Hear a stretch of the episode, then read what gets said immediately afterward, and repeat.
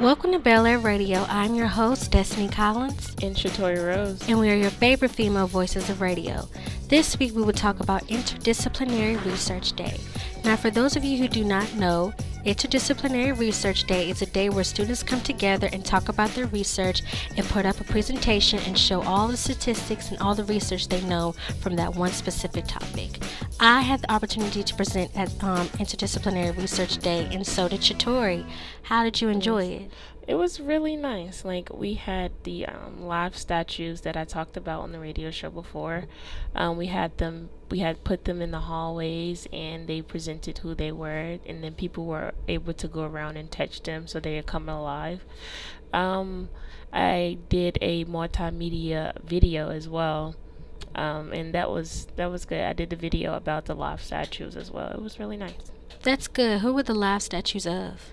Um, there were uh, several of them. Some of them were Maya Angelou, Dr. Dawkins, um, Nikki Giovanni, and there were many more. My research was on sexual abuse inside the mind of a predator. With so much going on in the media and social media going on, talking about um, our celebrity predators. Destiny, I think your presentation was really good. Like, I really enjoyed it. Really? Thank you. Yeah. Now we're going to hear highlights from our Interdisciplinary Research Day. The guest speaker for Interdisciplinary Research Day was none other than Venita Embry. She is a research public health analyst from UNC Chapel Hill, and she came to talk to us about how to find yourself in research. Let's take a listen. Hello, everyone. Once again, I'm Constance Staley, a senior chemistry major here at Bennett College.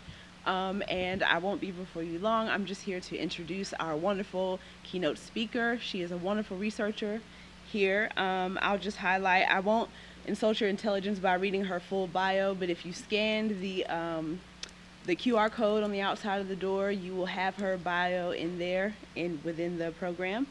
Um, but our lovely, phenomenal researcher here today, Miss Venita Embry, um, she has obtained her Bachelor of Arts degree in psychology from Northwestern University and a Master's in Public Health degree in Behavioral Sciences and Health Education from Emory University. And currently, she is currently in her doctoral program um, at the University of North Carolina at Chapel Hill. So we are very excited to hear her today um, in her presentation with us, and I'll just let you get started. Thank you for having me. Uh, this is actually my first time on campus. I'm very excited to hear about the research and um, meet some faces of professors and different areas. So this is a great, the last few sessions I was able to ca um, catch. So um, I just um, was invited to talk about some research and I consider myself kind of in transition. So for the past 10 years I've worked in different types of behavioral health, public health research, um, a little bit of criminal justice research. And for the past three years, as Constance mentioned, I have, been a doctoral student. Um, and so kind of transitioning to more independent research. So I'm going to talk a little bit about my path and that um, if this is helpful for you or if you're undergrad or for your students to you know think about their path, I'm always help, happy to talk to other people about um, kind of choosing your path.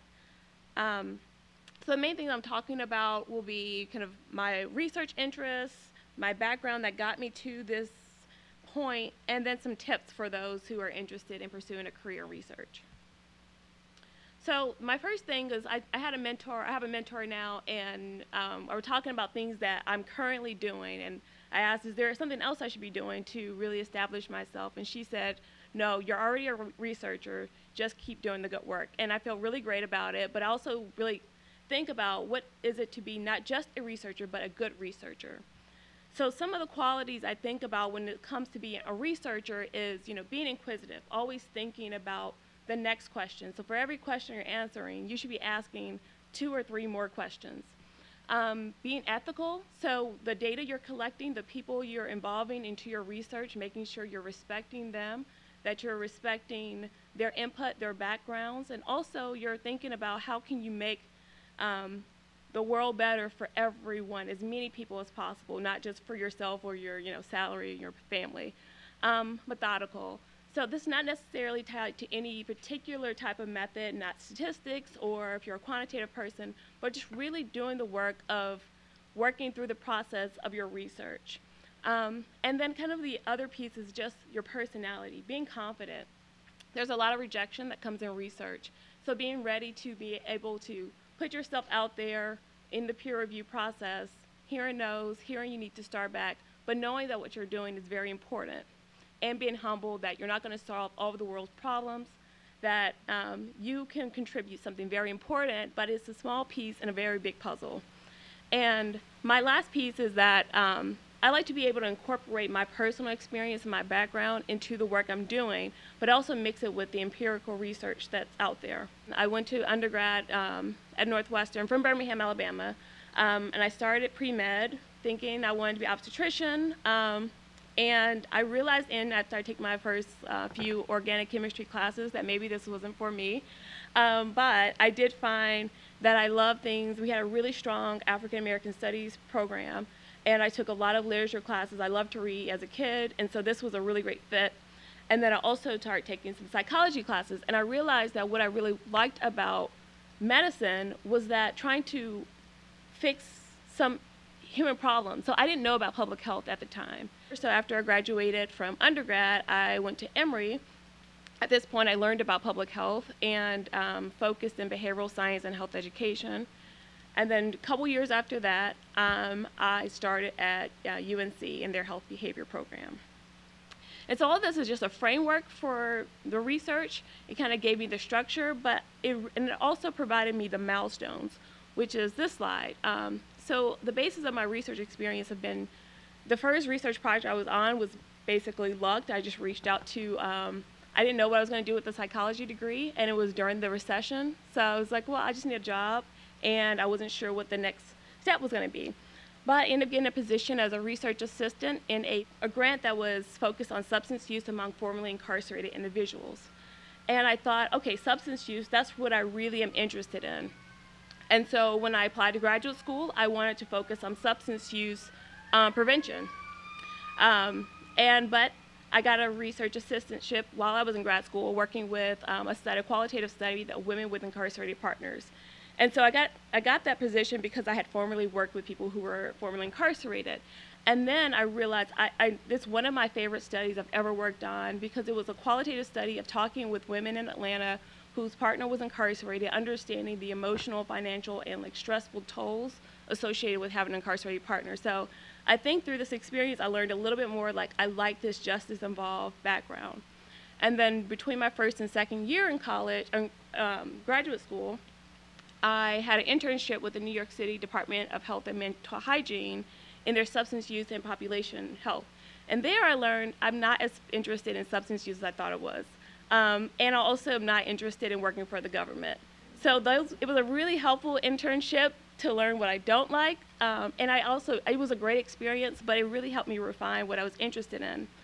Um, a couple months after my internship, I was at a conference. Uh, the American Public Health Association conference is huge, and one of the things they do have is like an expo, and they have tons of jobs and um, organizations.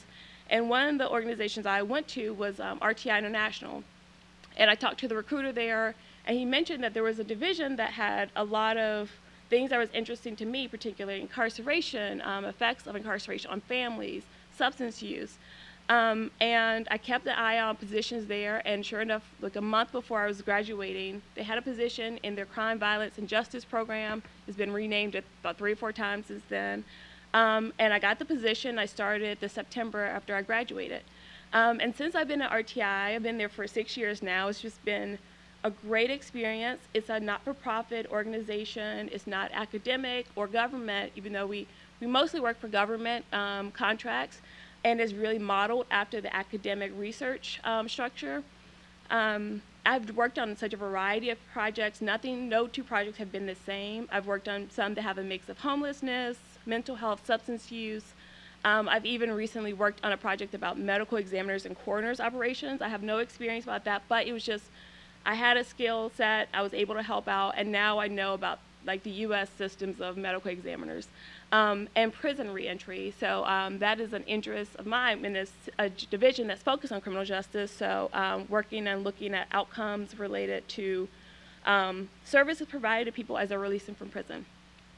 But then when, uh, after a few years at RTI, I realized that I really was interested in violence prevention and violence research. I hadn't worked on it before, and for some reason, this is where I wanted to focus. And so when I applied to grad school, I made sure to focus on increasing my knowledge in violence prevention and violence research overall. Um, and I've been pretty successful the past three years. Um, I worked on a sexual violence prevention study as a research assistant. Um, we actually do a lot of work in uh, Greensboro with the Boys and Girls Club, um, and I've really learned about what does it mean to develop an intervention related to sexual violence. I also work on a, um, a domestic violence protective order study. So, and I'm also a fellow with the Injury Prevention Center at UNC. So I say all that just because this educational situations, they keep providing me the opportunities, but it's really been the research opportunities that have really shaped my career and my um, progress as a researcher. So postgraduate, once I finish my dissertation, um, likely is going to stay at RTI. I really love it there, and I love the diversity in the projects that they have there. Public health recently, uh, with the CDC, have really started to take on those issues as a public health issues and think about what kind of factors early in life are impacting violence outcomes and um, incarceration, and what's the impact of violence and incarceration on other people's lives and their own lives later on. So this is one framework. How many people are familiar with social determinants of health? Okay, this is a very popular framework in public health, and this is basically that your health is not just your health. So if you are, you say um, like 30, let's say 100 pounds overweight, it's not just because you have no willpower or you know some of these ways we think about individual behaviors but there's a lot of things in your environment that is shaping how you are including your neighborhoods. How close are you to fresh um, vegetables and uh, fruit? How easy is it to walk around your community? How safe is it to walk around your community? Also um, money to purchase like these vegetables um, in your family what are the norms about the types of food you eat and about exercising and restricting yourself to like cutting out sugar and things like that. And then of course healthcare and healthcare access. Um, so this is just one of the frameworks and I just wanted to highlight this because this is a very big interdisciplinary. It incorporates a lot of different research, sociology, um, even when you get into the more criminal, um, criminal justice, a lot of forensic psychology and criminology perspectives, um, nutrition, it just allows for a lot of um, thinking about how can you solve problems beyond just looking at that one health condition.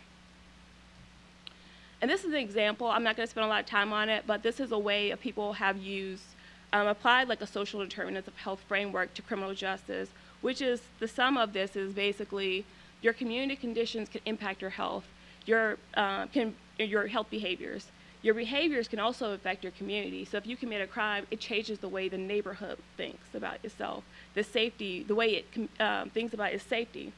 And that can change, you know, who's being incarcerated, the policies around um, the criminal justice policies, and then that can change your physical health outcome. There was a study that came out uh, a few years ago that said that people who've been incarcerated have poorer health before, during, and after um, poor health than those who have never been incarcerated. And what stuck out to me is before, the part before. So that means that people who were incarcerated, before they actually were incarcerated, so if they were incarcerated, two people were um, at least like 25 years old, the person who's been incarcerated by 25 probably had poorer health at 17 than the person also at 17 who were never incarcerated. So that tells me that there's a relationship between health and incarceration that we really need to look at.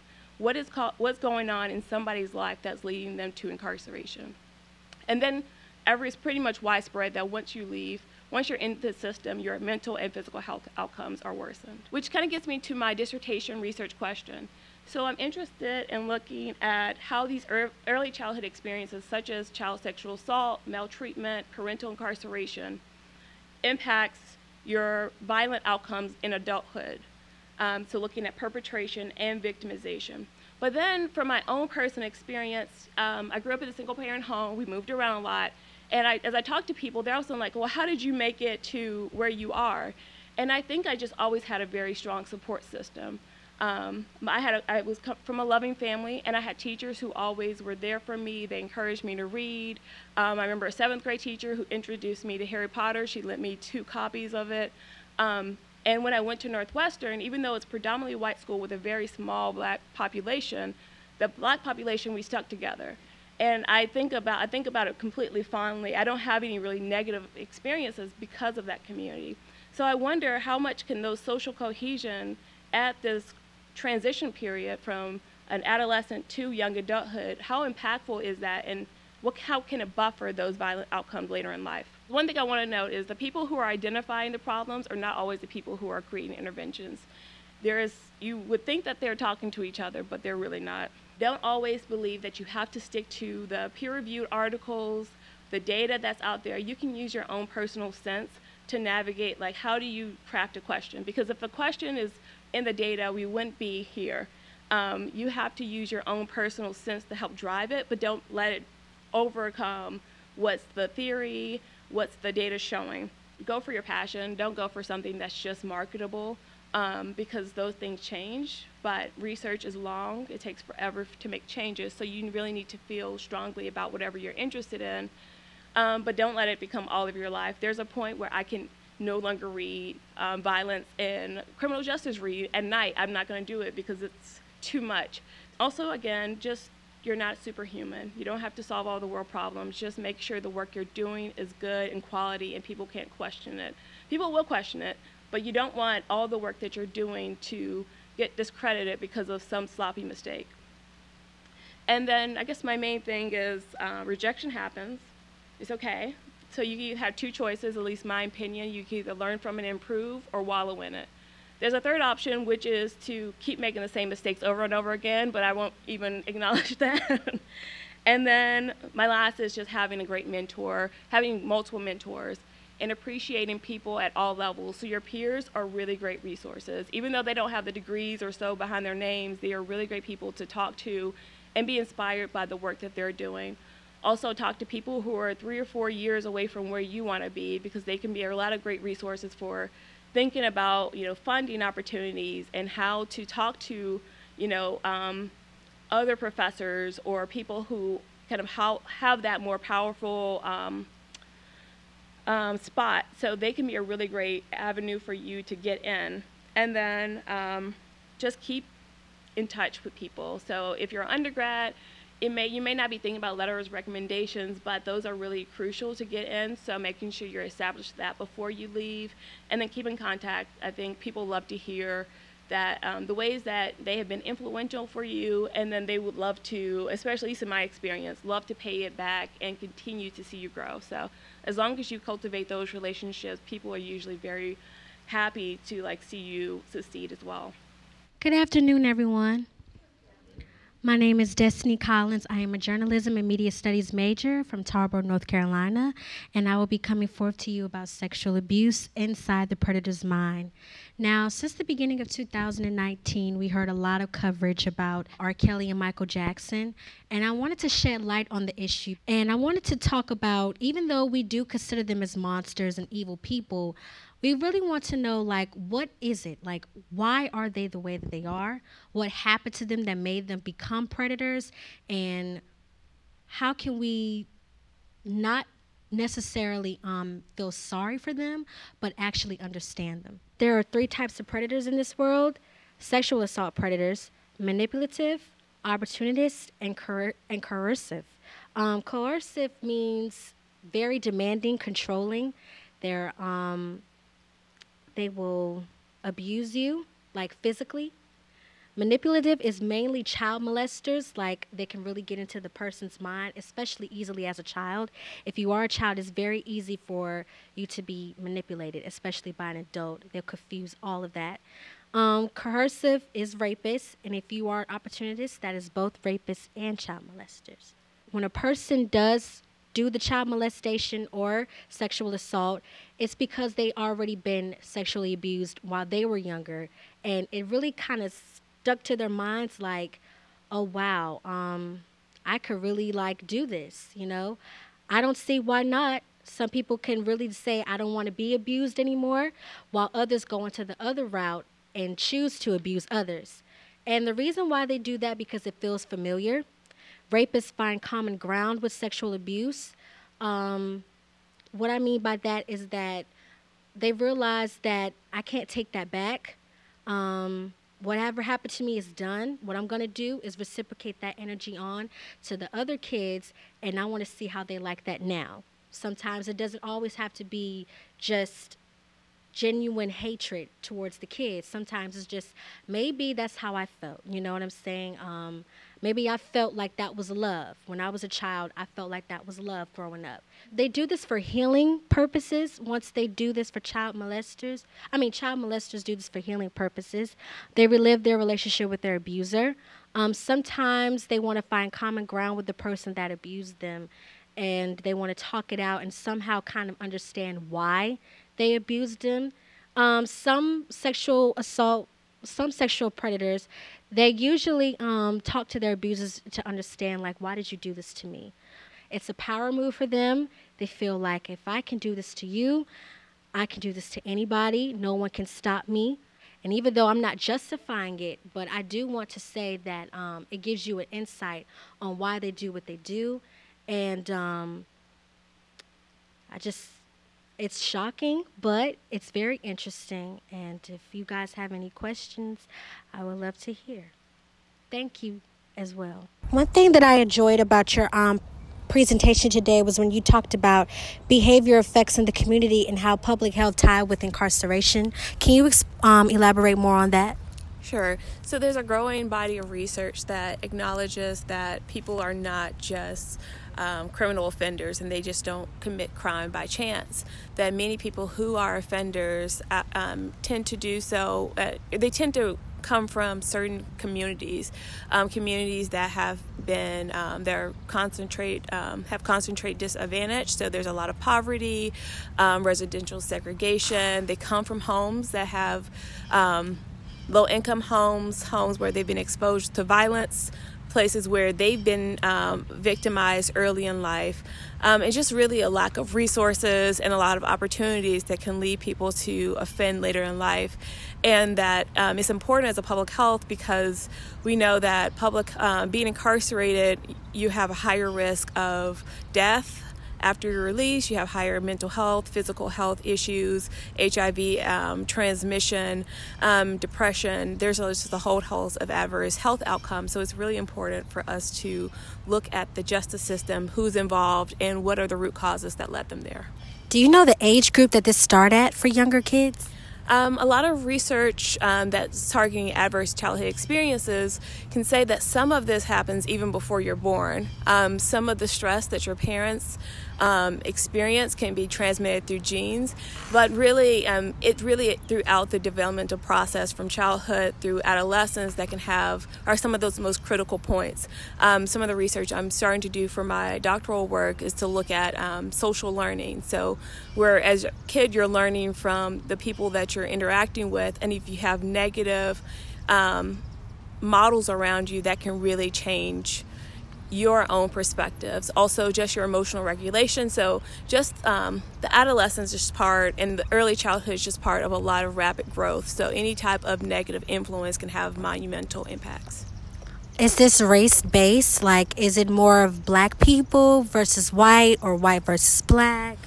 Um, so if you look at a lot of people have looked at race, but meaning that they've just looked at differences between white and black, and generally in, pub, in many public health outcomes, um, black people tend to have, and other people of color, particularly Latinos, tend to have worse outcomes than white people, and sometimes Asian. Um, however, it's not just race alone. Um, there's a growing body that is racism that is causing the issue. So, again, looking at um, intergenerational racism and oppression can lead to lower economic opportunities, which then turns to um, some of the other factors, the root causes. So, it's not just you are black or you are white, but it's the opportunities that certain races have been afforded that can lead to different outcomes. And you also mentioned violence in your um, research as well. So my focus is really has been on intimate partner violence and sexual violence. Um, but I'm also interested in understanding peer violence, how that develops, and possibly um, self harm, so suicide and other type of injury behaviors to oneself. Um, and so a, a question I have is if you have these negative experiences early on, does it lead to certain out- violent outcomes or are people who have maybe exposed to violence early in life are they equally likely to um, be a victim or perpetrate intimate partner violence versus child abuse versus peer violence? Um, just to really i think there's not enough understanding about how people who've been a, um, who've had these certain negative um, influence early in life what type of violence are they at most risk for later in life and what about the mental health impact with the people who've experienced violence so early on?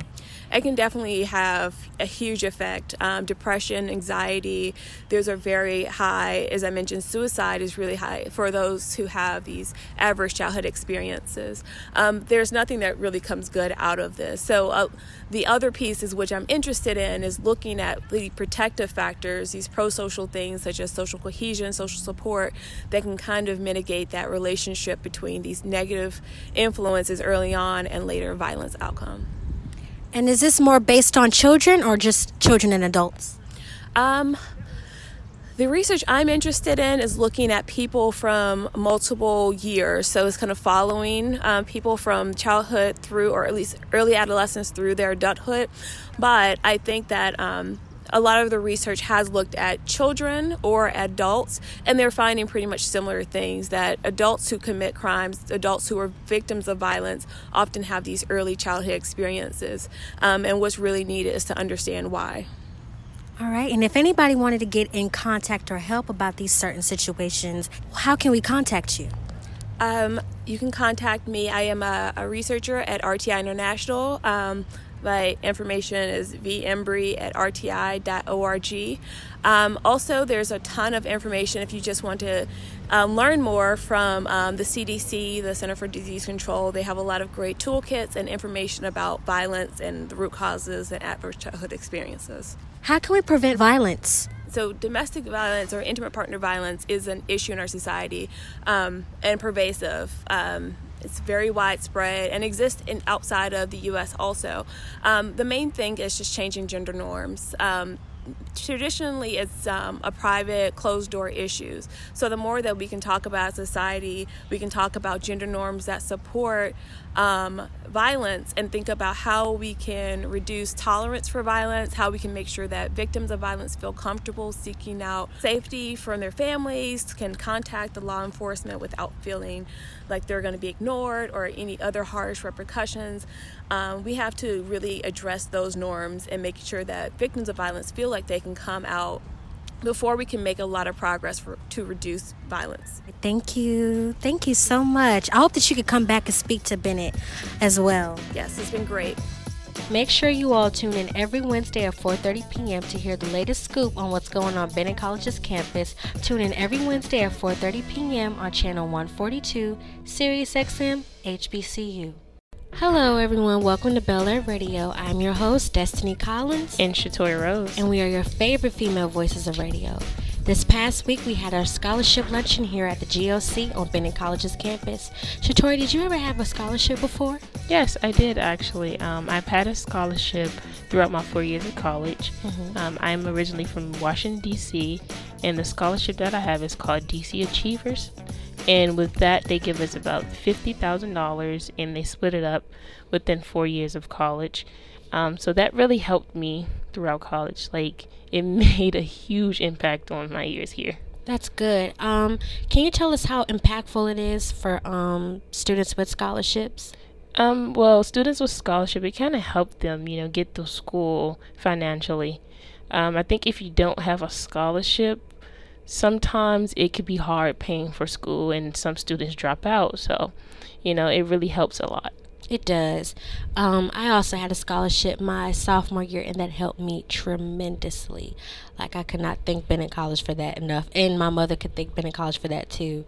But it was awesome that they gave me that scholarship my sophomore year. And um, hopefully, you know, I could fin- fill out more scholarships, mm-hmm. even though I'm about to become a senior. Right. Um, I could still fill out more scholarships so it could help me and my family out. But mm-hmm. it's very impactful.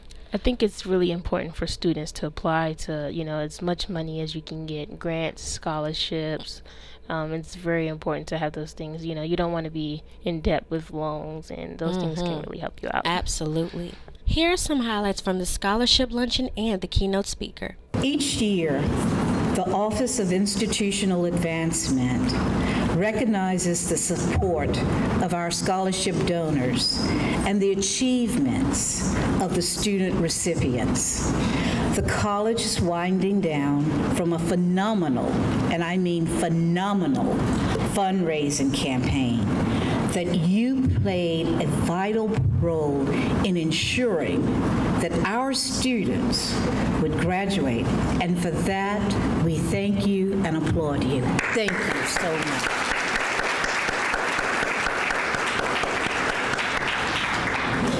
Many of us come from families where everybody can find the money for the first year, but, th- but they have a hard time finding monies for years two, three, and even four. Students, I hope you realize the sacrifices others have made to provide scholarships for you today. According to a 2016 report by Sallie Mae entitled How America Pays for College, scholarships and grants make up 34% of the total higher education payments.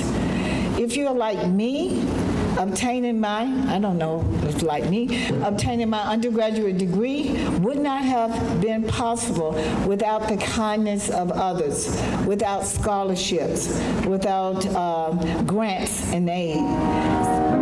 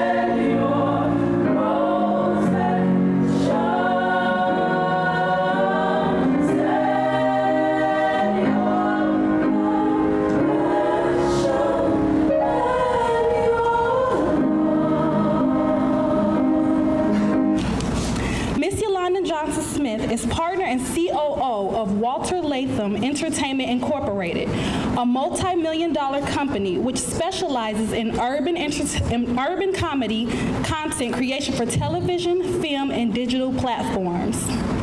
She oversees partnerships with Netflix, Hulu, Google, YouTube, Facebook, Paramount Digital Entertainment, and others. She also works with comedians, animators, producers, and writers to create original content for digital exploitation. She has worked alongside comedy mogul Walter Latham since 2004 in various capacities and was made partner in August 2014. Wow, wow, wow. That was a great introduction. I was like, ooh, I like her. I can't wait to hear her speak. Thank you so much. I'm very excited to be with the Belles. All I have to say is some people thought you weren't going to be here today, but here we are. Here we are. You with some belles. I just want to tell you a little bit about my connection to Bennett College. My sister was a Bennett Belle. I was not a Bennett Belle, but my sister was, and so Bennett is near and dear to my heart. I'm in the I'm a, I'm a pastor, so I'm gonna say this. I'm not gonna be before you long, but I'm gonna really try to stick to that. I want to talk to you today about water. And that may seem like an odd topic for a luncheon like this, but bear with me. Uh, in fact, I was speaking to a friend earlier this week, and she said, You're going to be with Bennett. What are you going to talk to them about? I said, Water. She said, Oh, okay. I hate I'm going to miss that. But with me, we're going to go somewhere with this. I've been really paying attention to water since the Michigan water crisis, and which has been going on now for close to five years, which is unimaginable to think in our day and time that a place could be, you know, water poor, dealing with water, late in their water. But I started thinking about how water is something we take for granted. We don't really think about water every day, right? Even though water is essential to life, water is kind of undervalued It's kind of under acknowledged, kind of just not, we don't love on water like we should love on water. When you think about the fact that 70% of your brain is made up of it, it seems like you would have a little more affection to water. But we don't, right? A lot of times as we're brushing our teeth, we're allowing the water to just run down the drain.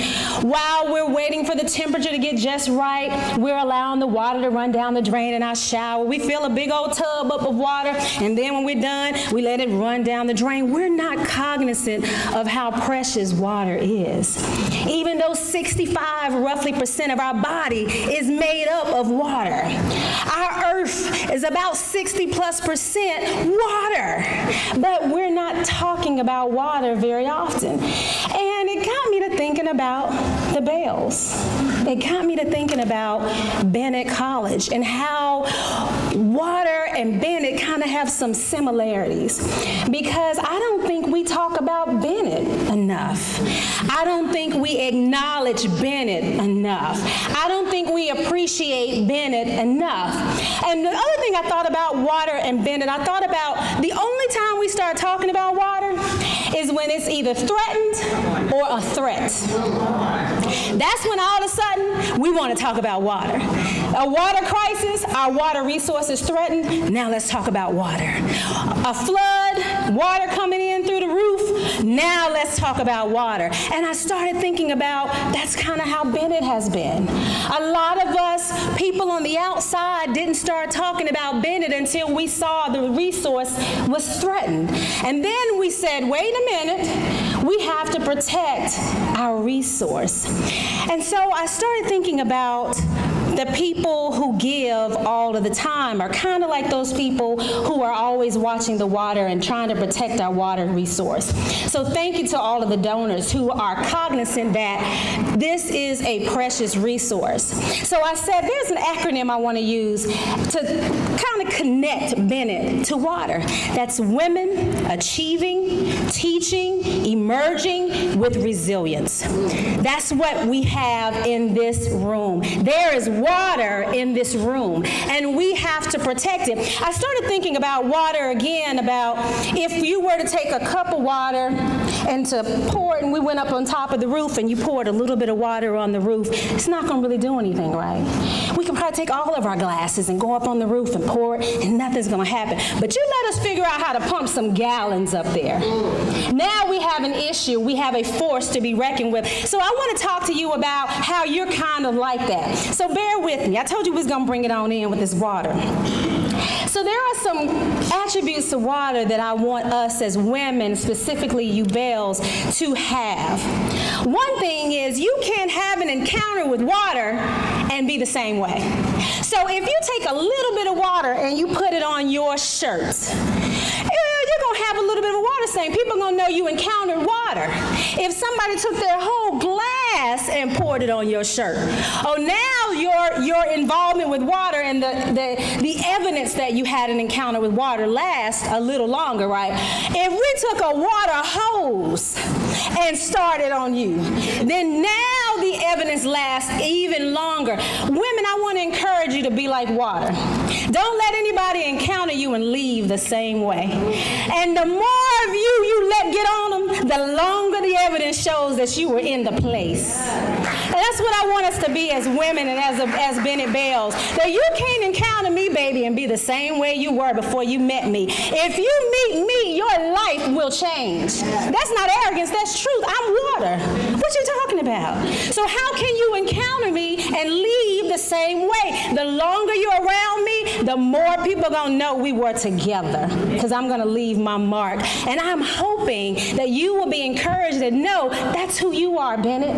That's why you were able to exceed a fundraising goal by not just a little. That is amazing because you're water. And people realize we have to protect this resource.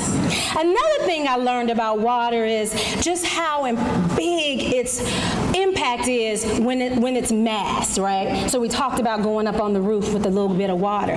I want to encourage you, ladies, to combine, to connect, to partner. We were created to be in relationship. God looked at Adam. He had created everything. He was like, oh, this is good. I did good. And he looked at Adam and said, it ain't good for man to be alone. Needs a woman. And here we are. And it's still not good to be alone. It is important that we combine our efforts. It is important that we work together. Too often we spend time teaching women how to be great individuals.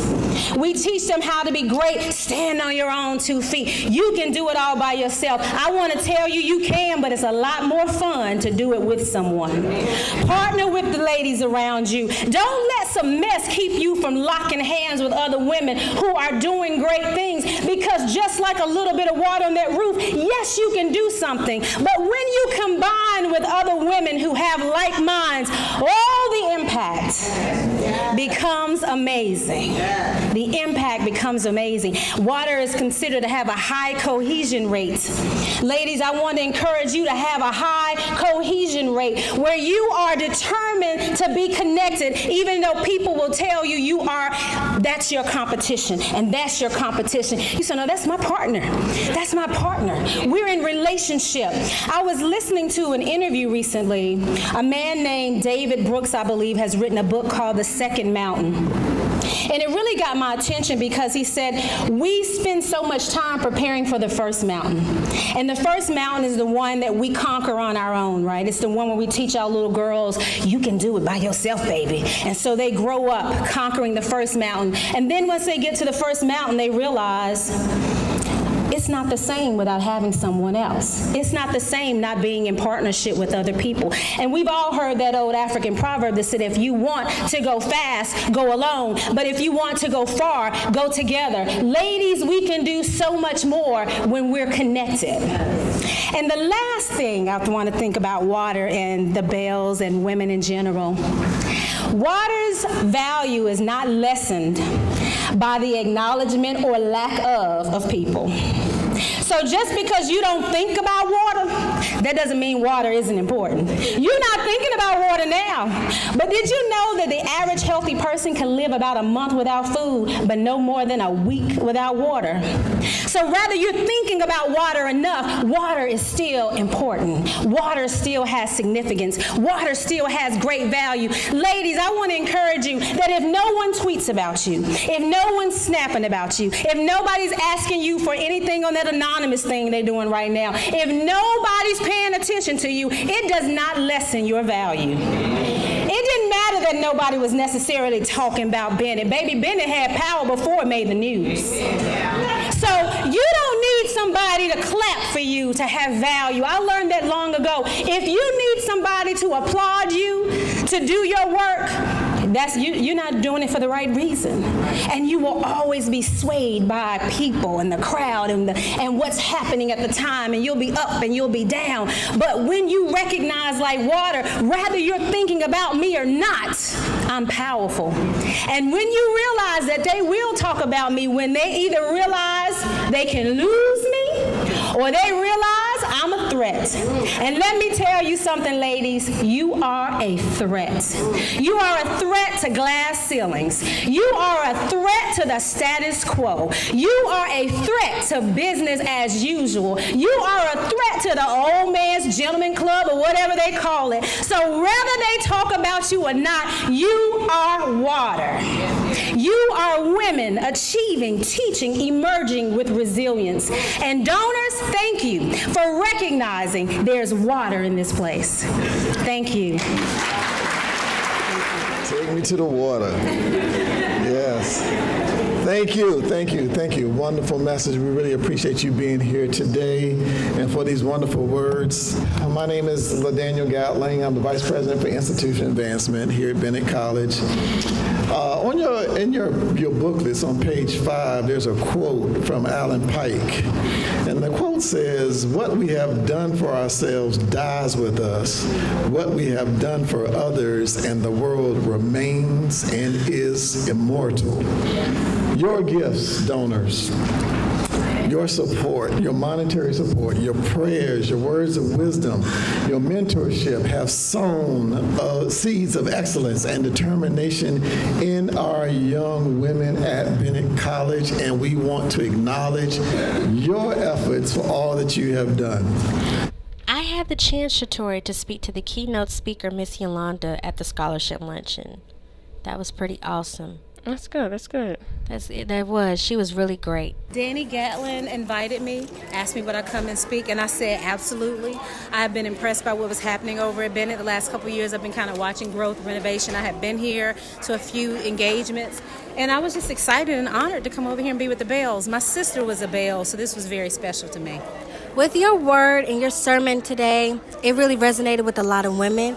Um, what more could you say to women who are going through other issues? You know, for me, I think women have to recognize their power. I think a lot of times we lose our power not because someone takes it, but because we give it to them. We just don't recognize our own value, our own worth. When we look at one another, we oftentimes criticize one another instead of celebrating. And I think if we get into a habit of loving ourselves, it'll be easier for us to celebrate other women. And as we start to celebrate one another, we can see the work that, that really needs to be done getting done.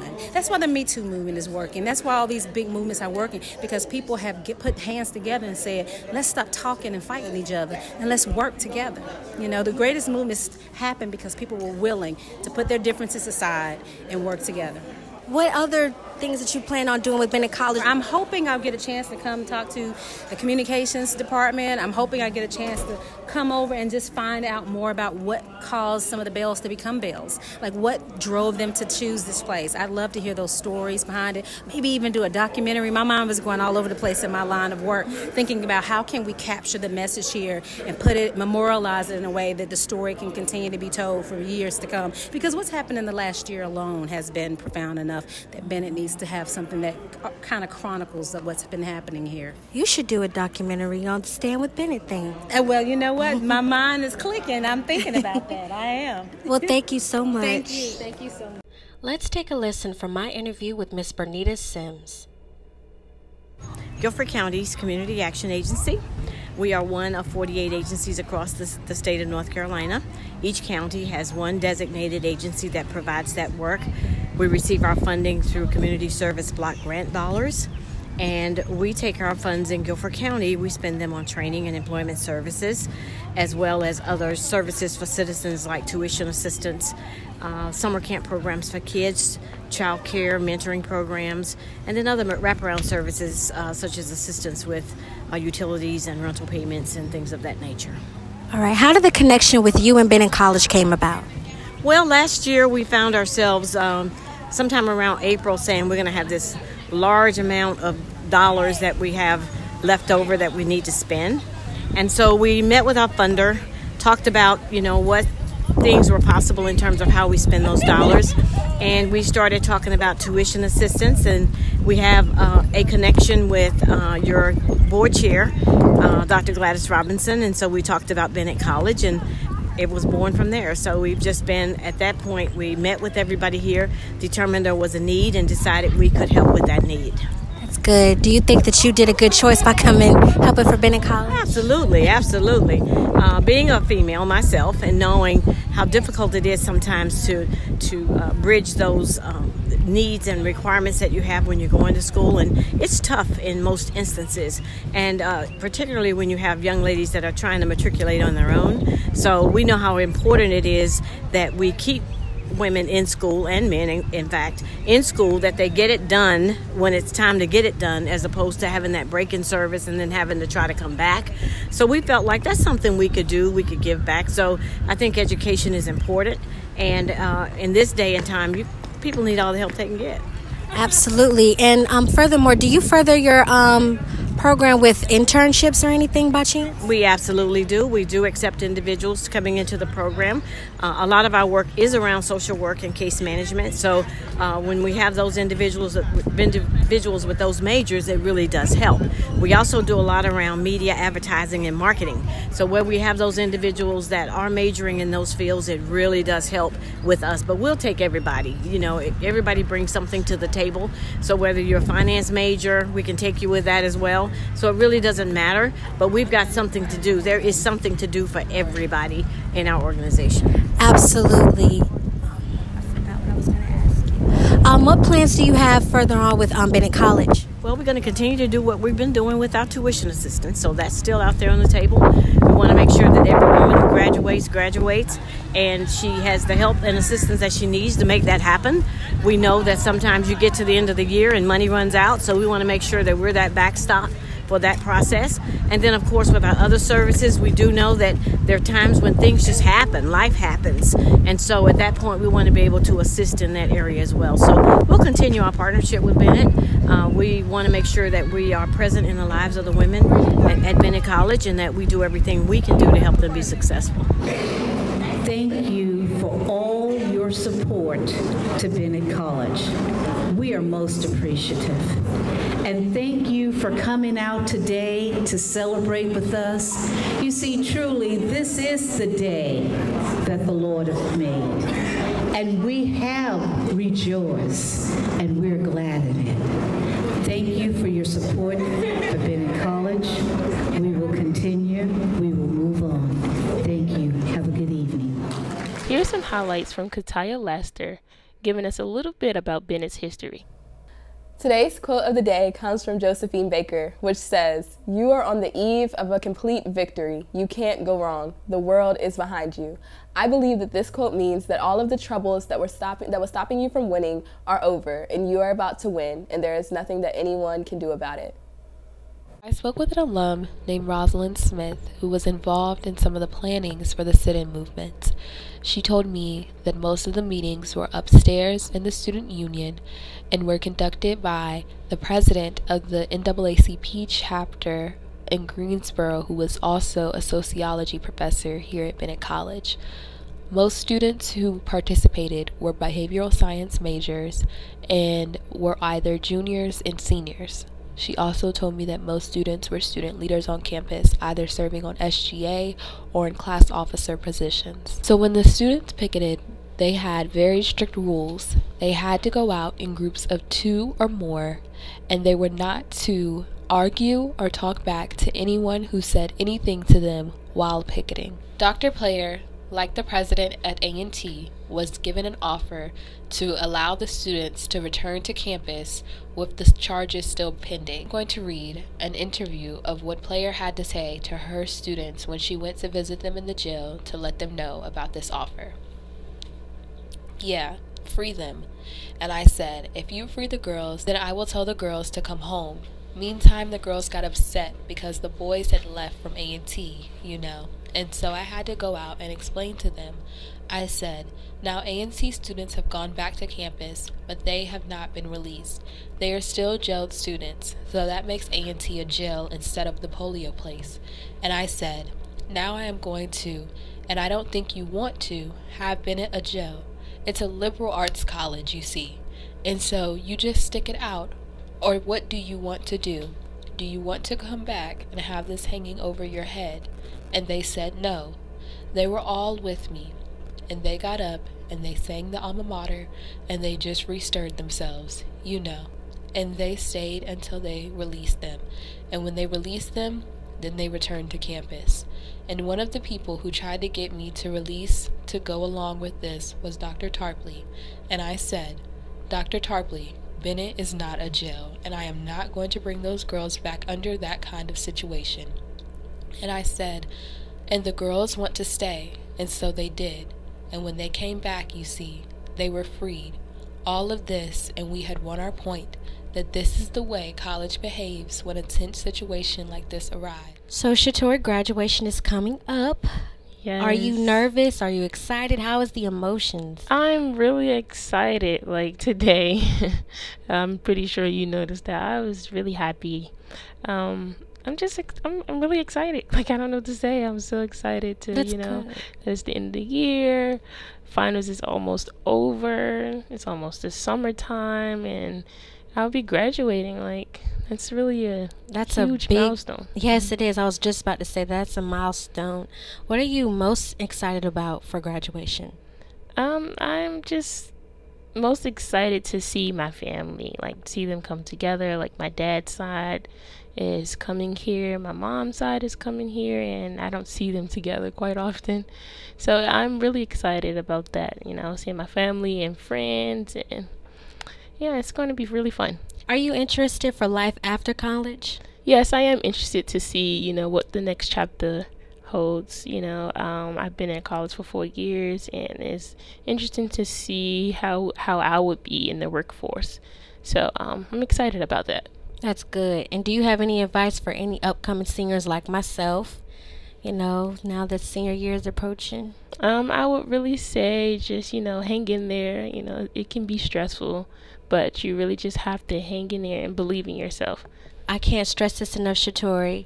Congratulations. I hope that you do wonderful out there.